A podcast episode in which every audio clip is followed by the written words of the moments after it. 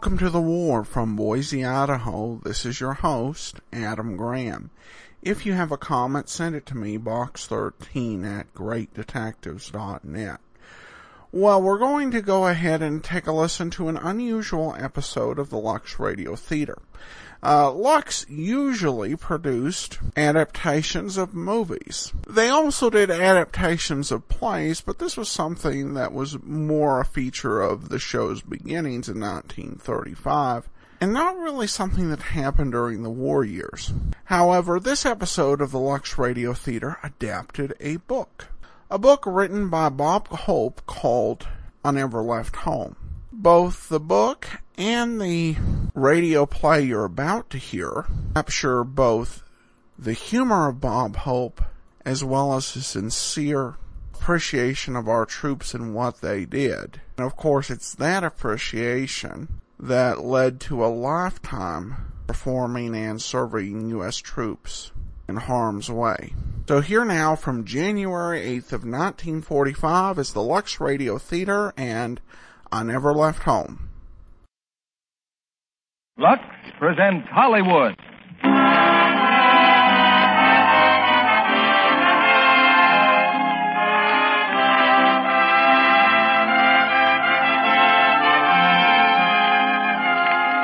The Lux Radio Theater brings you I Never Left Home, starring Bob Hope, Frances Langford, Jerry Colonna, and Tony Romano. Ladies and gentlemen, your producer, Mr. Cecil B. DeMille.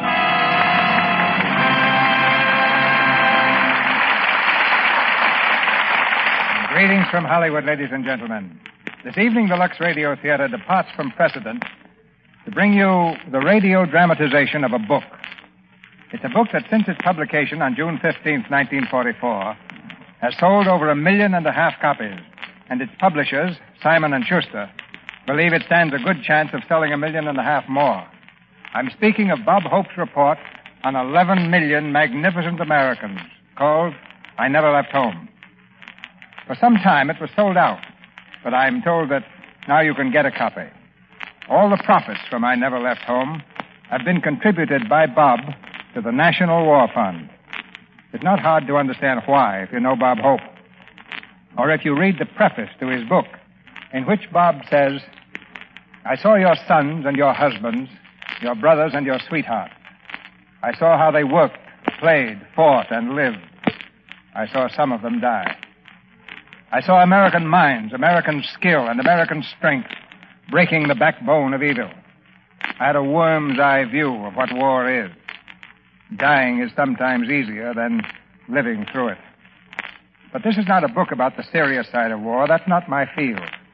All I want you to know is that I did see your sons and daughters in the uniforms of the United States of America, fighting for the United States of America. And I could ask for no more.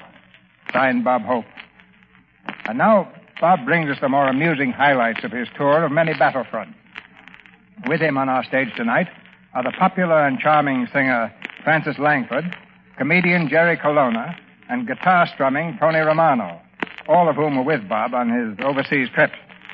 Like Bob and so many other people in radio and pictures, we of the Lux Radio Theater are happy that our productions help to entertain the men and women of the services. I have here a letter signed by six GIs from a tiny outpost island of the South Pacific. They say, Thank you for your most pleasant and welcome programs.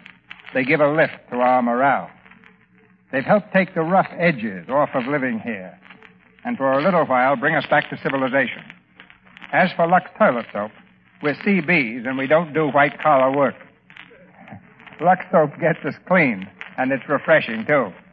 Well, it's a, it's a double satisfaction to us at the Lux Radio Theater to know that our plays are appreciated and so is the product that makes possible these presentations. And now, here's the curtain for Act One of I Never Left Home, starring Bob Hope, Frances Langford, Jerry Colonna, and Tony Romano.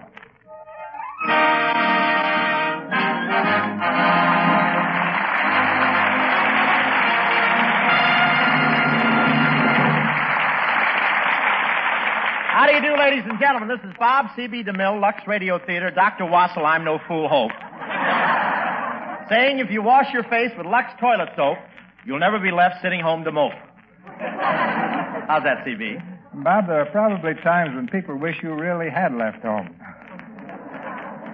But to be serious for a moment, I, I want to congratulate you on a fine book that we're proud to present in the Lux Radio Theater. I don't use that word proud very often either.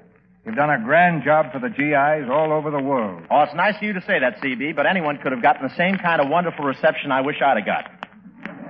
But seriously, CB, with Frances Langford, Jerry Colonna, Vera Vague, Tony Romano, Patty Thomas, Barney Dean, and Jack Pepper traveling around to the camps with us, it's really all been a great pleasure.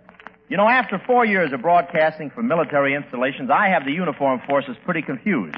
They don't know which they're getting more of, corn or beans. And I have the honor of being known as the only comedian in the world who ever laid khaki eggs. Two. I, uh, man, those sailors are the toughest to get real belly laughs from. How can you expect a guy to double up in those kind of pants? But enough of this. This is the story of the trip we made overseas in 1943, and the toughest part was getting started. Hanging around New York waiting for a takeoff date got almost unbearable.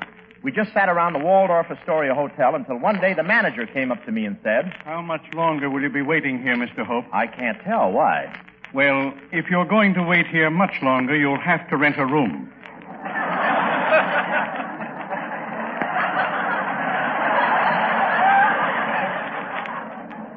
Of course, Colonna squelched him by saying, What's the matter? You crazy or something? I couldn't understand why they wanted me to rent a room. Nobody saw me wash my shorts in the fountain. of course, Frances Langford was the most excited member of our party. She kept saying, Gee, Bob, aren't you thrilled to think we'll soon be flying across the Atlantic? Sure am, Frances. Only important people like generals and statesmen and diplomats get to fly the Atlantic Ocean. They won't fly you over the ocean unless you make a big splash. You're not afraid, are you, Bob? Me afraid? Why, on our last trip, I was the coolest person on the plane. Yes, but this time they're going to let you ride inside the plane. That's Francie, always kidding. But Colonna seemed nervous. Hope, I'm worried. They tell me there's no armor, no guns on those transatlantic clippers. I'm afraid. With that mustache, you should be afraid of clippers. but believe me, Colonna, there's a gentleman's agreement that no unarmed clipper will be attacked. Ah, yes, but everyone knows the agreement isn't worth the gentleman it's written by. Don't be silly, Colonna. Those Nazis don't want us. They're after much bigger fish. Yes, but they always use us little ones for bait. You know, Bob, my arm is still sore from all those shots we had to take. Yeah, I feel like a dartboard with legs. You know, Hope, some people faint when they get that needle. Well, why tell me about it? Look, you're supposed to breathe the smelling salts, not eat them. I'll answer it, Bob. Don't bother, Francie. That's the USO to tell us we're taking off from the Marine Terminal at LaGuardia Field at 1 a.m.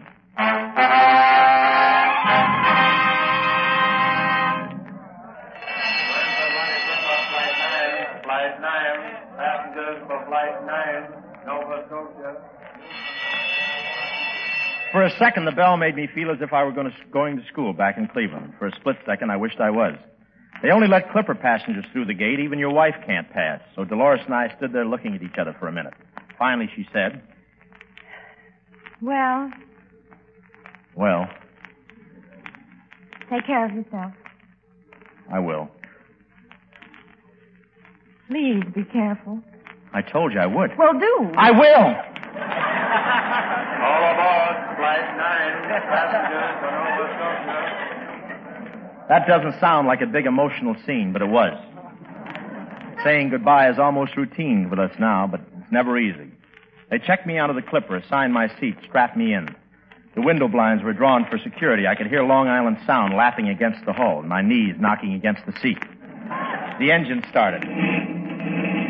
I wished I could see out. In about five minutes, my nose began to bleed. I rang for the steward. Uh, you rang, Mr. Hope? Yeah, yes. My nose is bleeding. Would you mind telling me where the oxygen masks are? It's the altitude, I guess. They're right in back of the ship, sir. Is there anything else you'd like before we take off?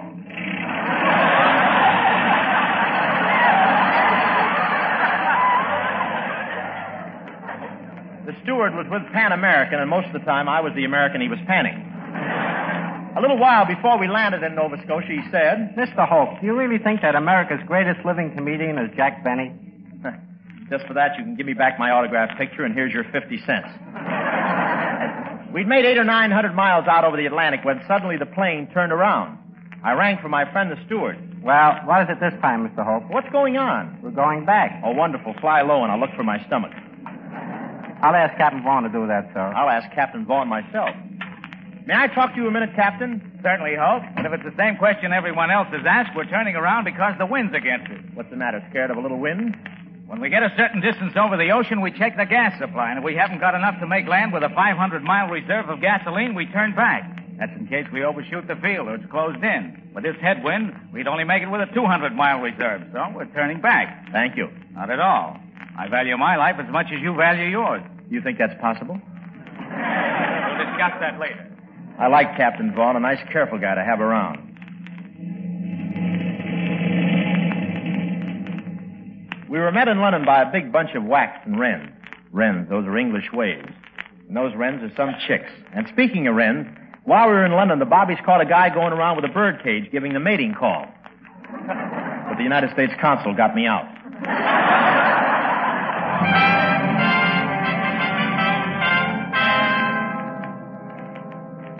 We got our first idea of how hard London had been hit as we drove to our hotel.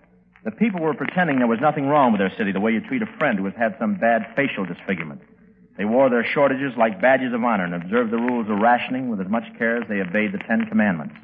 We didn't know this when we were shown to our room. First thing I did was phone room service to say there wasn't any soap in my bathroom. A voice that sounded like a combination of Arthur Treacher and Eric Blore promptly answered. Uh, sorry, sir. There's no soap in the king's bathroom either. The king's bathing habits are none of my business. Send up some soap. It'll do no good to get nasty, sir. If you don't get some soap, if you don't get me some soap to take a bath, I'm apt to get very nasty. On you, sir, it would not be noticeable. I should have brought some soap with me from America. Yes, sir. And might I suggest you go back and fetch some, sir? Finally, Bill Dover, head of the USO in England, fixed it so the manager opened the hotel safe and brought up a cake of soap. He lathered up, counted off six bubbles, and took it back. We had dinner in our room, and right after dinner, Tony Romano, our guitar player, said, Hey, I wonder what it's like to walk around on a total blackout. I've heard that remarkable things can happen to a man. Remarkable things. Like what? Who knows? You might bump into some new friend. We all got our hats and went down into the street. All of a sudden, walking along in the dark, I felt a hand squeeze my arm. It was thrilling. We walked along. I touched the hand. It squeezed mine. I whispered, Lonesome, honey? Egad, what a disgusting coincidence.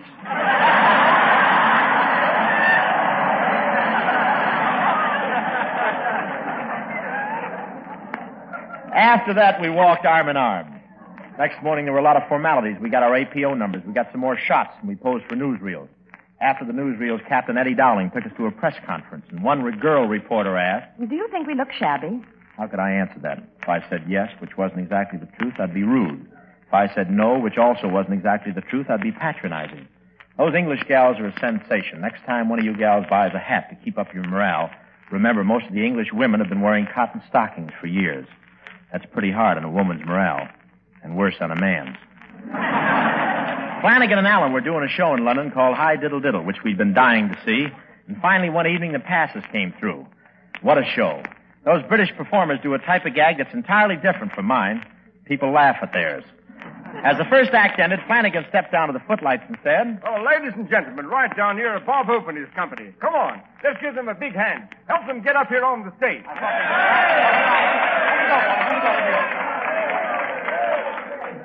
Next thing I knew, Frances was behind the footlights singing. I don't know how she got there ahead of me. It had to be you. It had to be you. I wandered around and finally found the somebody who could make me be true. Could make me be blue.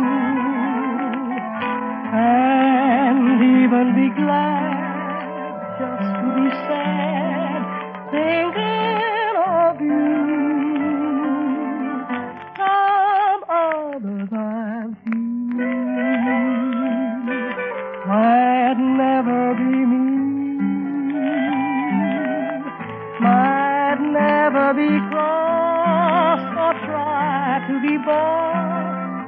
but they wouldn't do.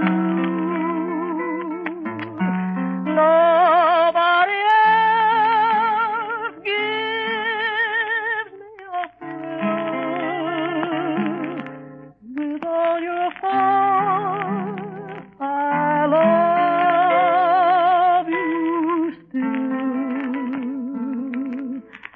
it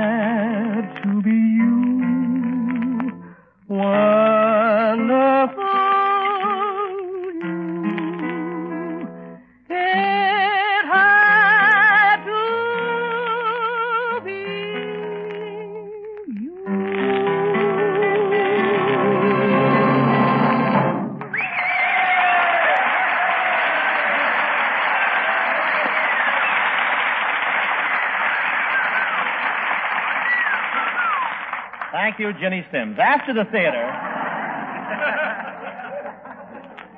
After the theater, we met Major Sy Bartlett at the Embassy Club. The Embassy Club was packed, but the gaiety was false, like the shoulders on Frank Sinatra. I saw a I saw a kid sitting on a table all alone with his feet on a chair, an RAF pilot carrying quite a load. All he did was sit and stare at the picture of another RAF pilot. Finally, turned to me and said, see him? We went all through training together. All through everything, side by side. Soloed the same day. Every phase of the Battle of Britain. We ate together, drank together, borrowed money from each other. And the day over the channel, I saw him blown to pieces right in front of me. And I couldn't do a thing. I couldn't do a thing. That ended my first evening in London, city that stood off Hitler while we got ready. The next day, I was to begin seeing how ready we'd gotten. As I walked home in the blackout, I wanted to salute every Londoner I passed.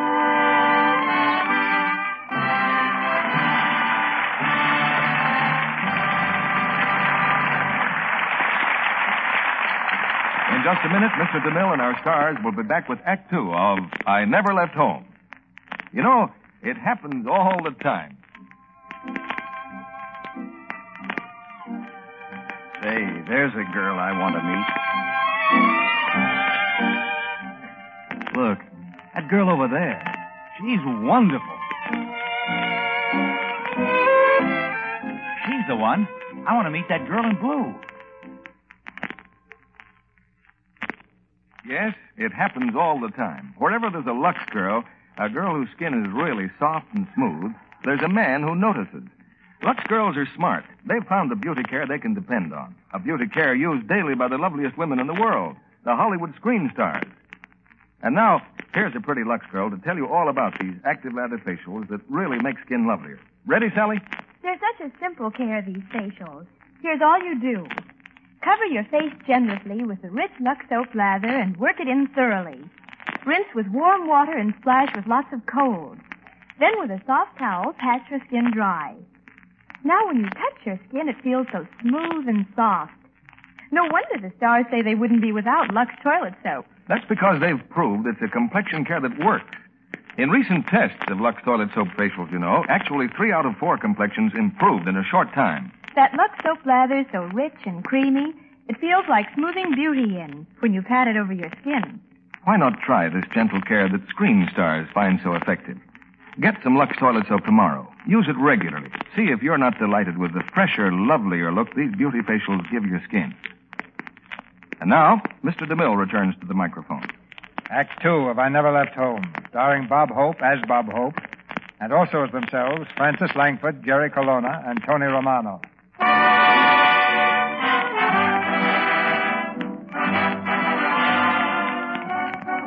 As we continue the saga of Bob Hope's adventures overseas, we pick up Bob and his company just as they're finishing one of their shows at a United States bomber base somewhere in England. Frances Langford's song is just ending.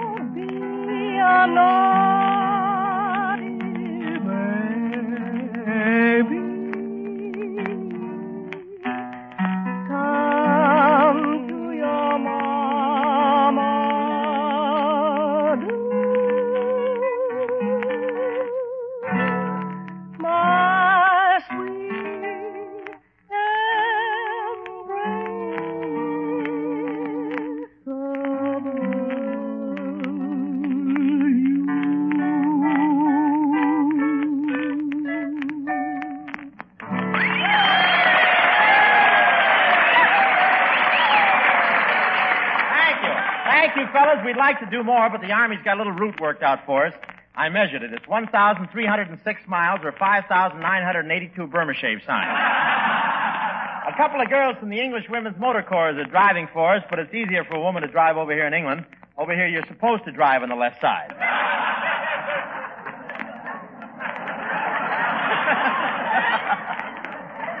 but here's the way we feel about you. All thanks for the memories you men at this here base. You guys who set the pace, cause you're the ones who are gonna go in old Hitler's face. And we thank you so much.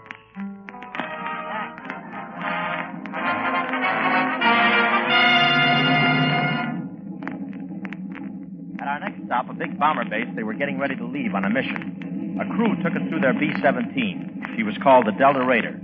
She'd been on 12 missions and was all bombed up, ready to go again. The motors were turning over, warming up.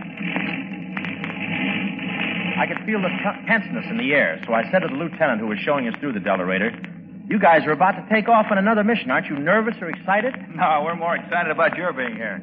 Boy, one crack like that paid us off for all times for anything we might ever do to entertain servicemen.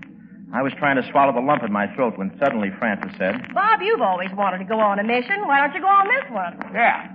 Hope, I'm the radio operator. Why don't you take my place? Uh, let me understand this. You want to send Bob to fight the Germans? Well, sure. Whose side are you on?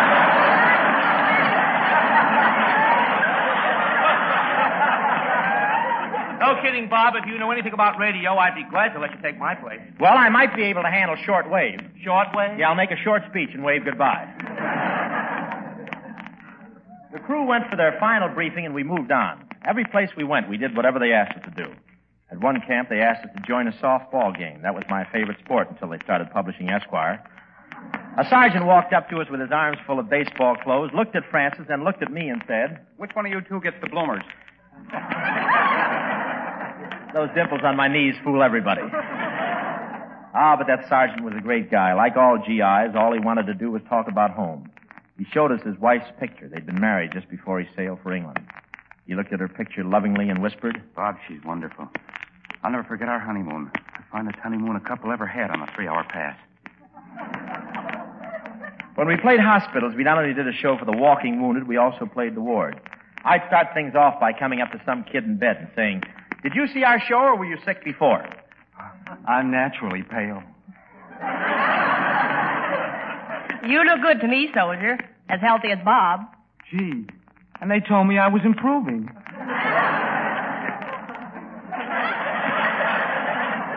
On the way back from the hospital, we heard the terrific noise of four motored aircraft overhead. Can you tell how many of them there are, Jerry? 42. How can you count so fast? Very simple. Count the motors and divide by four. Maybe one of them is the Delta Raider. Come on, let's go back to the base and see. You have to understand that these bomber bases in England are fairly close together. Our drivers rushed us back to the base where the Delta Raider had taken off. I ran into my friend, the sergeant. I said, Hey, Sarge, I'm Hope, remember? I did a show here today. Yes, I know. We're just cleaning up. Well, those fortresses coming in, where do the fellows go when they land? Well, come with me. I'll take you where they'll be interrogated. We climbed into a jeep and got there ahead of the first crew. When they saw us, they began to laugh and cry and holler. Hiya, Johnny. You brought us luck. You brought us luck. How was it, kids? Our milk run, 18 out, 18 back. Boy, what a thrill. Those guys were so happy they threw their arms around Frances and kissed her. Frances was so happy I got in line three times before she noticed I didn't have a uniform on. and those boys had reason to be happy. 18 out and 18 back is great. But I've been at bases where 21 went out and only one limped home.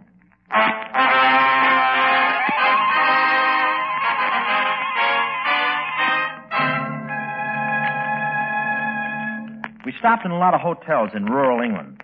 The feeling of great age that you get from rural British inns never failed to impress me. I kept expecting Shakespeare to bring up the towels. In fact, one place was so old they asked me to bring towels up to Shakespeare. Sometimes they billeted us with an astonished English family. That's how we met the Kilbys. They were wonderful to us, but I couldn't get over feeling like the man who came to dinner. Right after we'd moved in and I'd hung my yo-yo over the foot of the bed, Mrs. Kilby asked me, Do you want anybody to know you're here? I'd rather they didn't. Just hang up my Bob Hope is stopping here sign over the front door. So nobody bothered us. But seriously, the Kilbys were wonderful to us. If they get anywhere near any place I'm living, I'll expect them to stay in my home, and I'll make the price right. the first day we left the Kilbys, Frances asked, Where are we going today, Bob? I don't know, but Clark Gable will be there. What do they want with you? Frances only said things like that because the USO guaranteed her fare home. But Clark certainly took swell care of me, although none of them would go out when I phoned. And Colonel John Davis was commanding officer of a hospital near Gable's base. Colonel Davis used to be the personal physician of Y. Frank Freeman, head of Paramount Studios. He was glad to see me, though. He said, How's Frank? Oh, that reminds me, Doctor. Every time Frank went to a screening of one of my new pictures, you were there. How come? That Mr. Freeman has a strange sort of sinking spell after seeing one of your pictures. I'd like to be there to prescribe for him. Well, what do you prescribe? A large dose of Crosby. That's the only size he comes in.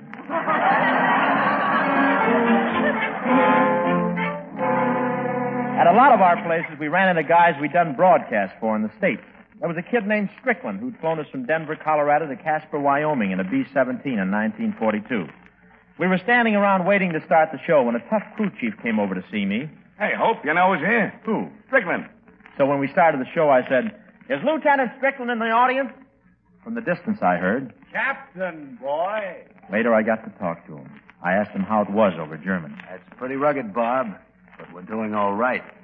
Two weeks later, that same crew chief went out of his way to get in touch with me. Hiya, Hope. Hiya, how's Strickland? Haven't heard from him in ten days. He walked away very fast. That's what he'd come to tell me. There wasn't any more to say. It's thanks to men like Strickland that, in his own words, we're doing all right. One day, Colonna came rushing to me. Hey, Hope, I just found out why you're so welcome in England. You did? Why? Shortage of eggs.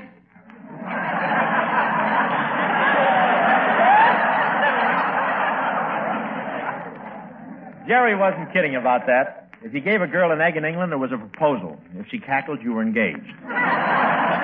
Our next state was an infantry training center on the moors down near Devon. It rained the whole time we were on the moors. It rained so hard the men couldn't even laugh. They gargled. Mr. Uh, Hope, Yes? I'm Colonel Straven, CEO of this outfit. I want you to know how much we appreciate you people coming out on these rainy moors to do a show for us. Oh, we don't mind, Colonel. I was wondering how I was going to get my laundry done anyway. A few of my men are out on field maneuvers. Do you suppose you could go out there and do a show for them? Well, if they can stand it, we can. How about it, Frances? As long as it's gone this far, let's wade out a little deeper. We drove about a half an hour through rain that was going horizontally. The moors. That's a sewer with grass. But we did a show standing in the rain on the back of a truck, and Colonna said, You can't hope this rain is wonderful. Look at your script. What about my script? The corn is green.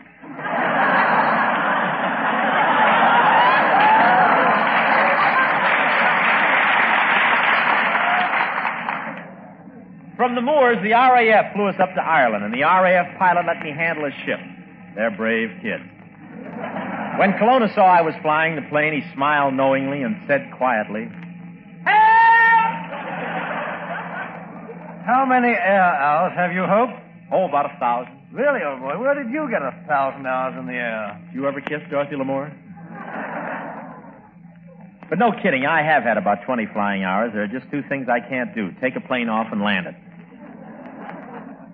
So he landed the plane when we got to Belfast. And of course, we visited the naval base at Londonderry. Those Marines were sure glad to see us. That's us, spelled F A R F R A N C E S.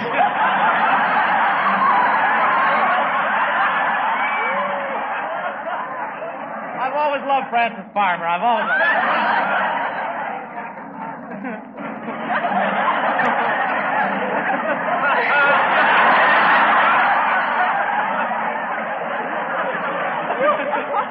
F R A N C E S.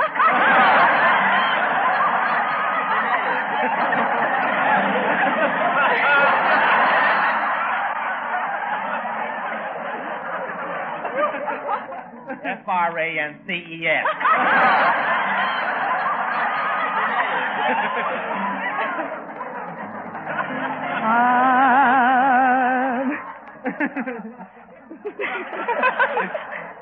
I'm in the mood for love. Simply because you're near me. Funny, but when you're near me, I'm in the mood for love.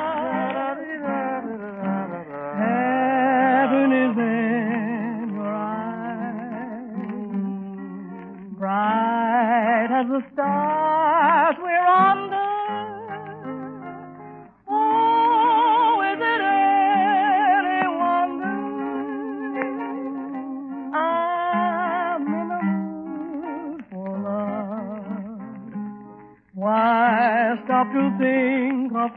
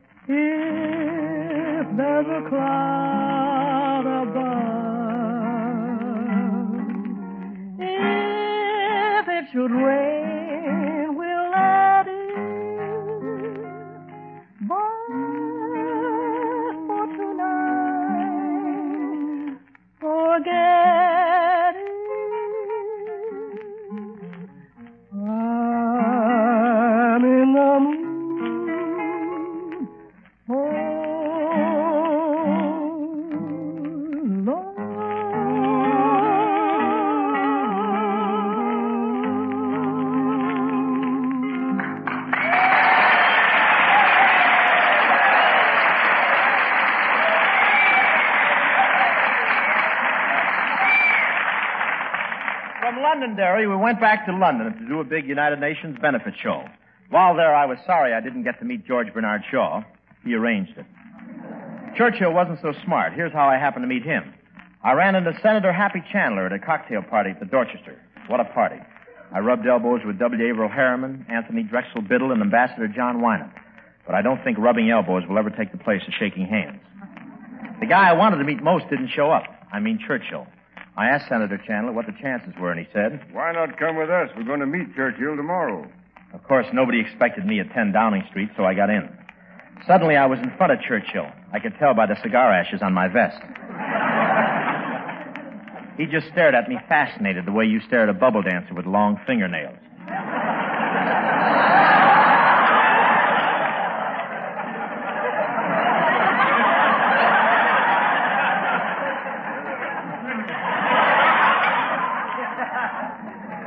I grabbed Mr. Churchill's hand and said, Pleased to meet you, Mr. Churchill. He just looked at me as if to say, Where have I seen that kisser before? Next thing I knew, I was signing the guest book. My name comes right after General Giraud. Someday I'd like to meet Churchill. Maybe on our next trip I can hide in one of Eleanor's suitcases.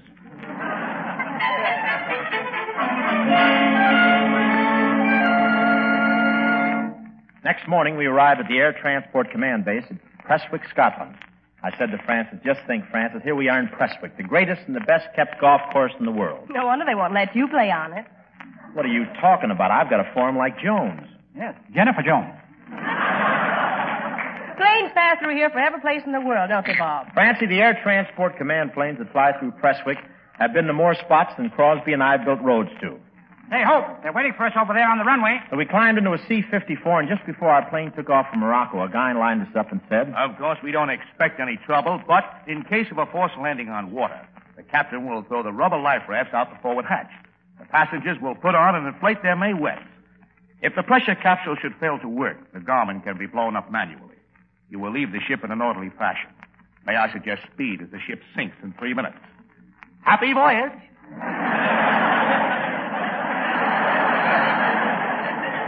With this cheery farewell ringing in our ears, we were off on the road to Morocco.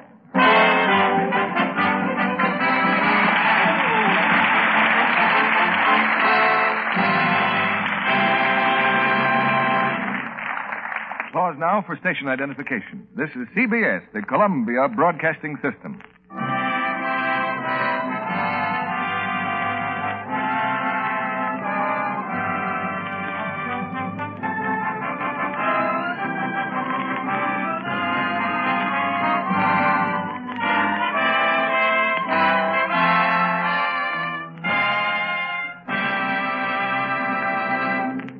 In just a minute, Mr. DeMille and our stars will return in Act Three of I Never Left Home. And now, it's the Smith's living room. Mrs. Smith is reading the evening paper. Jim, did you see the casualty list tonight? Such a long, long list of wounded. Well, one thing we can hope. A lot of those boys will get well again. When I think of the enormous amount of nursing and care they'll need, the supplies and medicines, sometimes I wonder if we're doing enough. If only there were more ways I could help. Lady, I wonder if you are helping in one simple way all American housewives can help. Right in your own kitchen, you may make it possible to shorten some of those casualty lists. How? By saving every drop of used cooking fat and turning them in promptly to your butcher. Fats help to make medicines, the vitally needed sulfa drugs, the pain easing opiates, insulin for shock cases, soothing ointment for burns. Now, some women may say, But I do always save all the bacon drippings and the fat from roast. Yes, but do you skim the fat that rises to the tops of soups and stews and gravies? Do you scrape out that last bit of burnt blackened grease from your broiler? Do you save leftover cooking and salad oils, too? Every drop is needed. It seems impossible, but I'm afraid it's true. American housewives are saving only about one third of the fat they could save if all housewives did the job that some are doing today. Well, I don't think I realize how desperate the need still is. Many Americans are risking their lives without complaint. They need the life-giving medicines that fats can help to manufacture. Don't fail them. It means a little extra trouble, yes, but surely you won't begrudge it.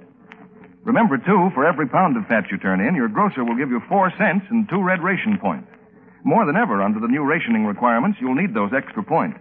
More than ever, your government needs every drop of your used kitchen fat. Won't you do your share? Now, Mr. DeMille returns to the microphone.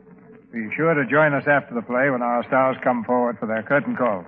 At that time, we'll have some personal matters to discuss that uh, I think you'll want to overhear.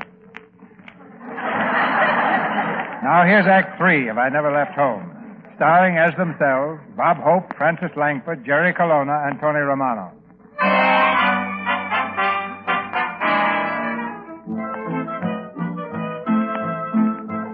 At this point in our story, Hope and his company have successfully navigated the road to Morocco and have landed in a cloud of dust in Morocco's colorful little city of Marrakesh.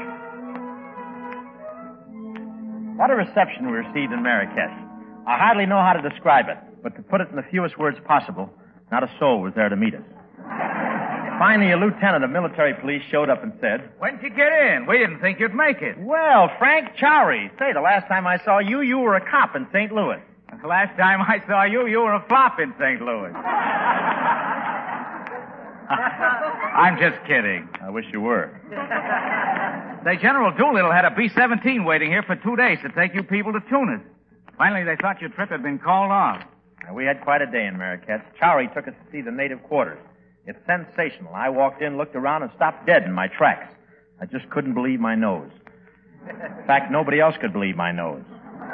After the native quarters, Chowry said, Care to meet a Pasha? Hmm, what a cozy little nest that Pasha had. But I forget whether the 18-hole golf course was inside or outside the palace. We'd have stayed there all night, but our plane arrived from Tunis to take us to Algiers. That city certainly had changed. The last time I saw Algiers, Charles Boyer was in it. we were taken directly to the Aletti Hotel, where we were taken care of by Captain Mike Cullen of Army Special Service. I say taken care of. That night in Algiers, we heard.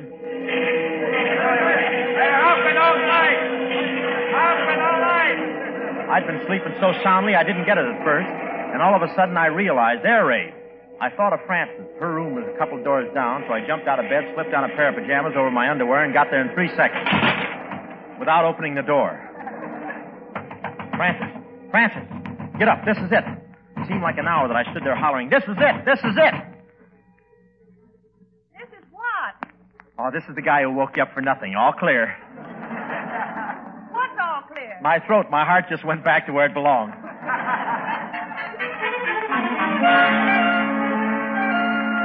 The next morning, we took off for Tunis. The Army took us to the Hotel Transatlantique. We were on the fourth floor. There was no elevator, but it was all right. The first three floors were missing anyway. Then we went to do a show at the Red Cross Club. And I said to the guy in charge, I guess it isn't every day you get a big movie star to work in this canteen. No, but we keep hoping one will show up.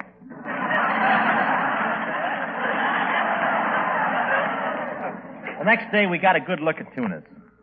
Oh, it was Santa Monica with Arabs. I wasn't surprised to see all those Arabs walking around in sheets. What can you expect when you put a couple of hundred thousand GIs in the country with their own dice?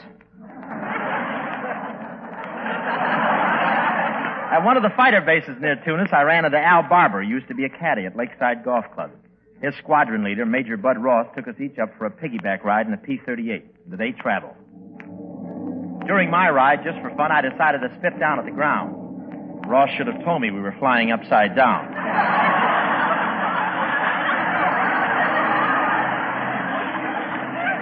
then we went into a dive so steep the instruments couldn't even record our speed.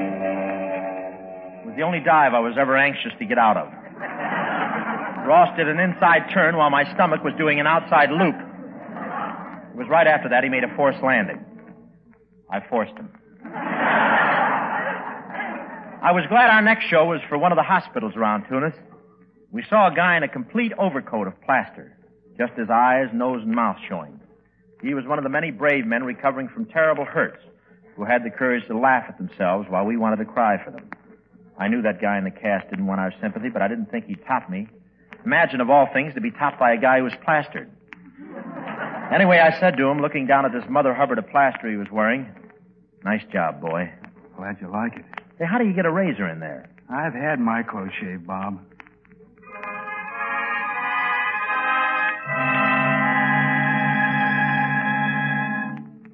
From Tunis, they flew us down to Bizerti and put us up in another hotel, Transatlantique. What a spot. Bizerti had been getting it from the air from both sides, but the Transatlantique was a nice hotel. All the rooms were outside. Some of them were even outside the city limits. Frances said, Does the rate here include board? Haven't tried your bed yet, have you? I'm going up on the roof for a little quiet. We all went up. It was beautiful. The full moon was shining over Bizerti Harbor and all the little LCMs, LCTs, LCIs, and LCPs. Every kind of LC was in that harbor except LC the cow. What a hit she would have been in North Africa. But then it was so dry she probably would have given powdered milk.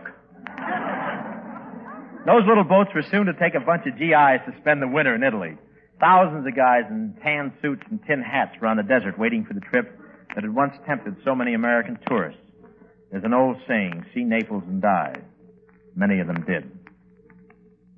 It was restful on the roof, then all of a sudden I thought I heard planes. But none of the soldiers seemed to. Finally I said, I think I hear planes. Your name's Robert, not Radar. Just a figment of your imagination, Hope. Noisy little figment, isn't it? I slid down the banisters and the MP who was supposed to take care of us hollered. We'll have to hurry. They're starting to activate the fog pot. What does that mean? When the Kraut bombers come over, we light smudge pots to smoke over the town so the bombers can't see their target. That's why we have to hurry to get out of town. I'm way ahead of you. I'm dreaming of getting out of Africa. I didn't come all the way over here to become a smoked ham. Okay, here we go. Hold on. Can't you make this Jeep go faster? Twice in the last few seconds we've touched ground. Bob, look at the pretty colored bullets right over our heads. Tracer bullets. They're starting to dive. Get under something. This is the first time in my life I ever wished I was a gopher. Don't stand there, Hope. Crawl in here. That's a sewer. I'm not going to crawl in any sewer. Talk me into it.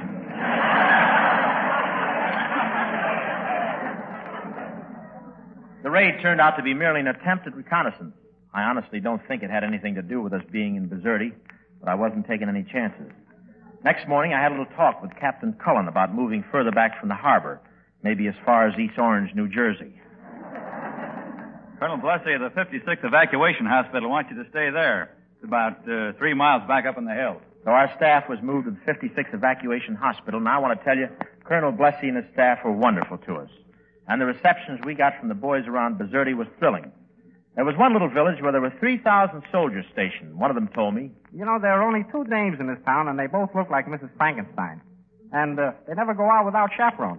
well, that kills that. Nah, even with chaperones, they got more dates than Hedy Lamarr. Happy girl. No, their schedule is so crowded on Saturday nights, we all have to synchronize our watches.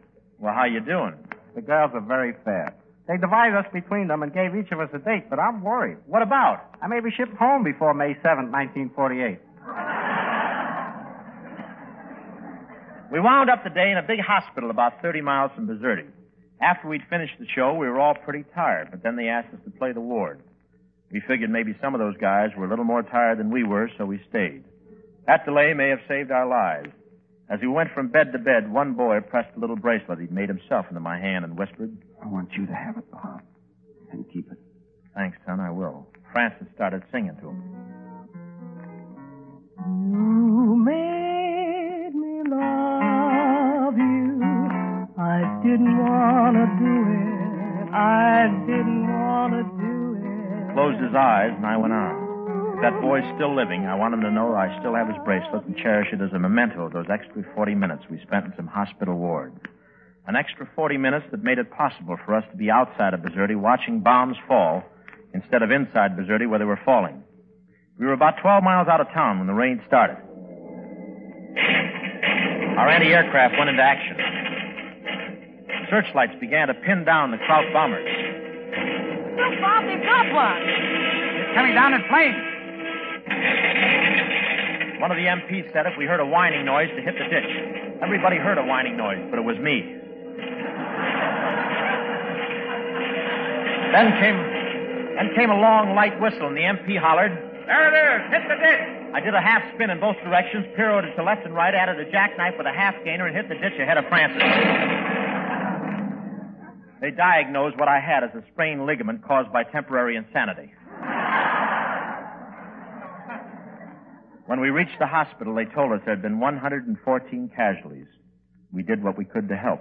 Lit cigarettes for the guys, talked to them. Not one of those badly hurt men cracked under the strain. They took us into the operating room. Somebody pulled aside a curtain, and there were seven teams of doctors and nurses all operating at once.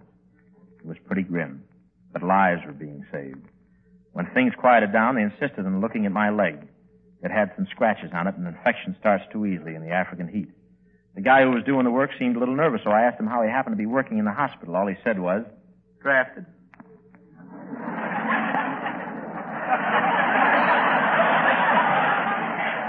I mean, how did you get into the medical corps? Drafted. Were you a medical student? Nope. Well, how could they put a guy in the medical corps who never had anything to do with medicine? They asked who I'd worked for last. I put on Dr. Pepper. Here I am.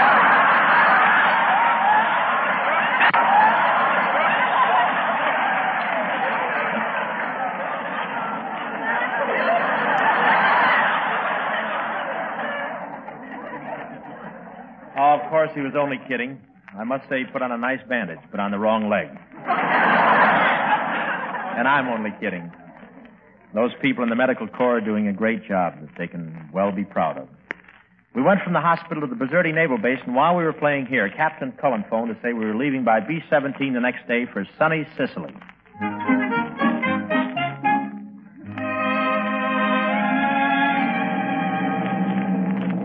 On the way to Sicily, I made a speech to our troop because by arrangement I was the head of it. We'd arranged that I should be the head and Frances the legs.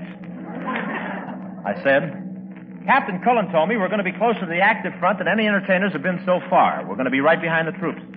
I'm telling you this so you'll know what Sicily means. I could tell what they were thinking, but Colonna expressed it perfectly. He said, To me, Sicily means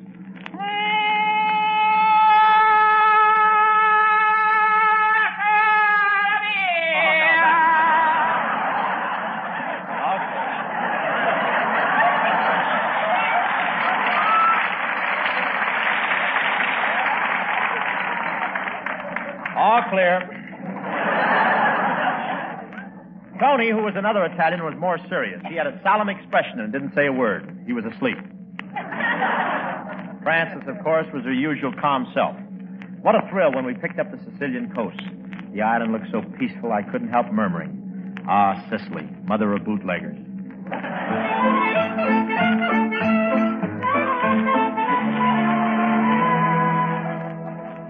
Three days after Messina fell, we were playing a hospital in Palermo where we ran into one of the really great historians of the men who were fighting this war, little Ernie Pyle. All Ernie could say was, Well, I'm glad you get over here to see what these guys have gone through. I'm glad too, Ernie. I'll buy you a drink. We wandered into a bar. Ernie called a kid over and said to him, You're a ranger, aren't you? Yeah. This boy didn't look like a ranger. The rangers sneak around enemy lines and cut communications. One of the toughest assignments of the war. But this kid didn't look tough enough to beat Margaret O'Brien in a game of beanbag. Before long, he was saying, Would you really like to hear a poem I wrote? Honest? Sure. Uh, just a minute. There's another ranger. Hey, fella. Over here. Oh, we got company. You two guys know each other? Maybe.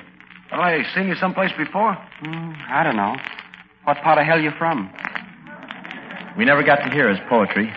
Next morning, we were all standing in front of about 20,000 guys terraced up the hillside under a bright Sicilian sun. Frances was astounded. Look, Bob, every one of them has a helmet full of grapes. Lucky this isn't tomato country.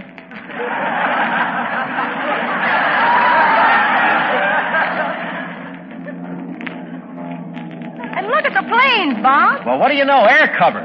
It's going to give me a feeling of security. And kill the jokes. The Jokes are more used to it than we are. The pilots dove on so many points, I began to think they were getting our show by shortwave. But the guys loved us. As we drove out through lines of cheering GIs, they threw bunches of grapes into our car. It was a nice gesture, but at 30 miles per hour did I wind up with a snootful. We all hit the pad about 11:30 that night. Next thing I remember was hearing footsteps running up and down the hotel corridor and an Army 45. First, I wondered what Gene Autry was doing in town. Boy, what a chase. Then I thought of sabotage or fifth column activity. The next thing I thought of was jumping out the window. Fortunately, the fourth thing I thought of was that we were on the fifth floor. All of a sudden, there was a distant boom and the drone of Junkers 88, and I knew we were in for it. The docks, the natural target. We were only two blocks away. What a place for a hotel. I thought of doing everything in the world but going to the bomb shelter. I began to talk to myself. Should I put on my helmet? That's silly, Hope, wearing your helmet in bed. Maybe I should get under the bed. What for? If the stuff can go through the roof, it can go through the bed. Better ride down the bed than have it land on you. How about the closet? You want me to sew you? No. Oh, stop acting like a coward. Who's acting?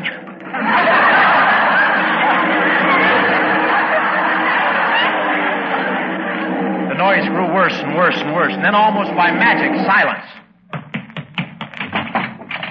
Oh, here you are, Hope. Why weren't you in the air raid shelter? I was too scared. Say, Jerry, do you suppose Doolittle knows we've already taken Sicily? Where's that special service officer, that Captain Cullen? Here I am, Jerry. I've been busy with the war, but I'm with you guys now.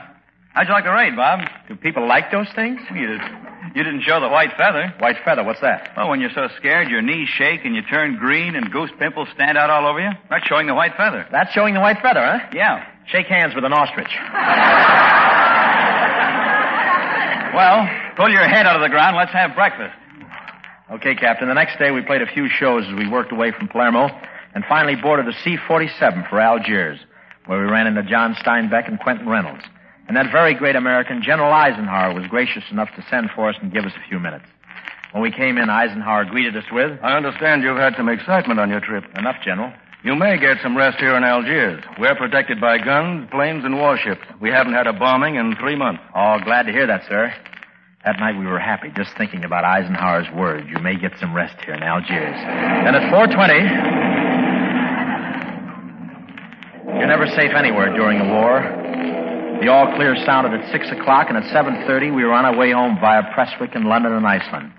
We did a couple of impromptu shows for those forgotten guys in Iceland and took off the next morning for Uncle Sugar with as strange a company as I've ever flown in the ocean with. Captain Bob Buck was our pilot, and John Van Buren was our navigator. And besides our little group, the plane carried several high-ranking officers and two casualties. One was a Negro boy who was being rushed back to Walter Reed Hospital for an eye operation. The other, an Irish kid from the Middle East. They were rushing home for a special brain operation. Each of these privates was attended by a medical corps major.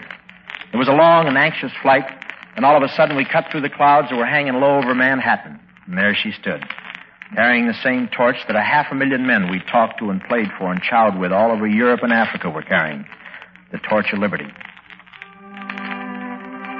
What she stands for is what they're battling for, and they know it. Believe me, friends, this war has made many a young man think. We can tell that from any one of the letters chosen at random from the thousands they send us. And those letters pay any man or woman a million times for any little thing he or she may do to bring those fighting men and women of ours a little pleasure, a little forgetfulness, and a little breath of home. Those letters, honestly, it's fantastic. You do just a little bit for those guys in comparison for what they're doing for you, and you receive letters thanking you. They thank you. There never will be enough that you can do to thank them. Try to do enough. Try, or it'll be forever on your conscience. Those men and women who did so much to make a world safe for you and yours.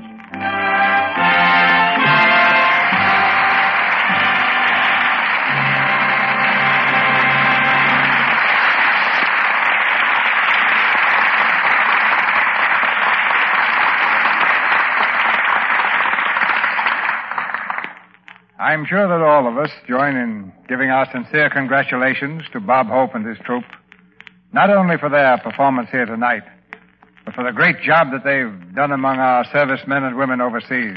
Oh, thank you, CB. And just an appreciation, here's an autographed copy of my book. Oh, thank you, I'll Bob. Thank you check very tomorrow. much. Thank you. But uh, uh, this is autographed by Bing Crosby. Well, you save ten of those and get one of mine.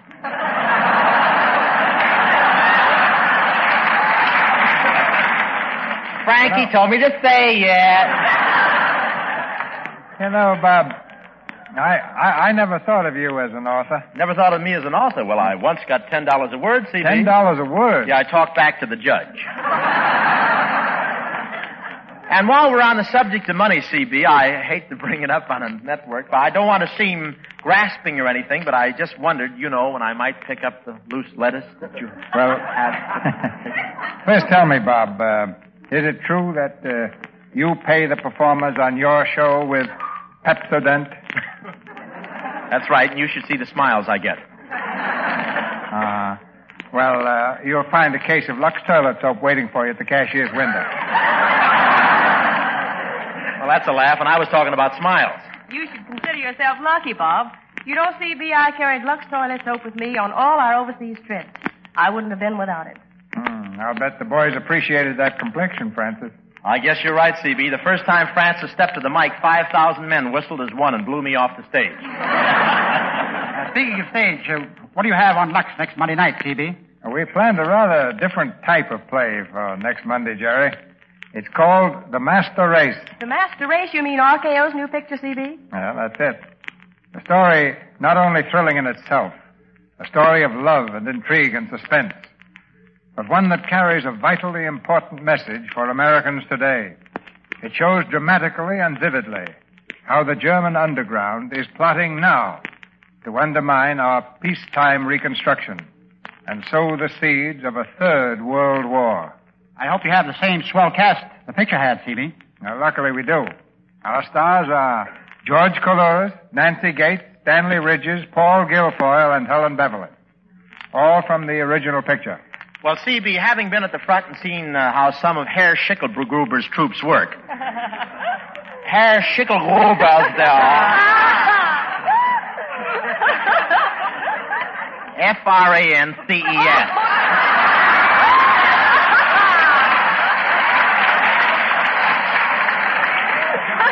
No, but sincerely, CB, having been at the front, I said that, and seen how some of Herr Schickelbrugger's uh, troops work,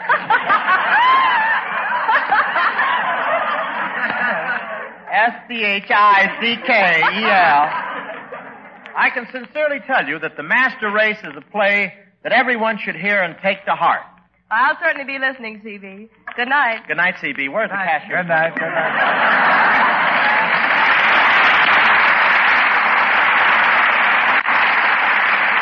You reminded us tonight that hope springs eternal.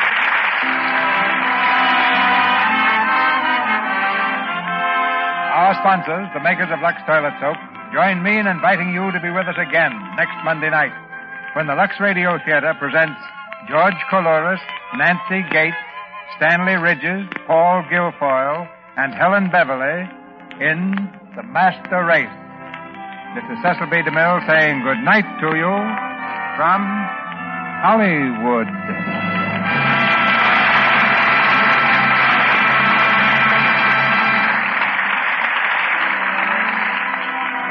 Bob Hope, Frances Langford, Jerry Colonna, and Tony Romano appeared through the courtesy of Pepsodent. Our music was directed by Louis Silvers. This program is broadcast to our fighting forces overseas through cooperation with the Armed Forces Radio Service. Our Lux Radio Theater presentation of I Never Left Home has come to you with the good wishes of the makers of Lux Toilet Soap, the beauty care that nine out of ten Hollywood stars use to help keep their complexions beautifully clear and smooth, and as flawless as every woman wants her skin to be. In the Lux Radio Theater next week, we will have, as usual, our producer, Cecil B. DeMille, and as musical director, Louis Silvers. Be part of the coast to coast audience that gathers each week to enjoy this hour of dramatic entertainment with the finest artists of Broadway and Hollywood in plays that you yourselves have told us you'd like to hear. This is your announcer, John M. Kennedy, reminding you to tune in again next Monday night to hear The Master Race with George Coulouris, Nancy Gates, Stanley Ridges, Paul Guilfoyle, and Helen Beverly. 24 points for butter. Oh, whatever will I do? Use creamy spry for cakes and pies. It takes only two. Yes, ma'am, spry's still the buy. Use pure spry shortening for all baking and frying. Use it too instead of butter for white sauce and for vegetables. Spry helps solve your ration problem. Gives you more delicious foods. Tomorrow, get Spry. S-P-R-Y.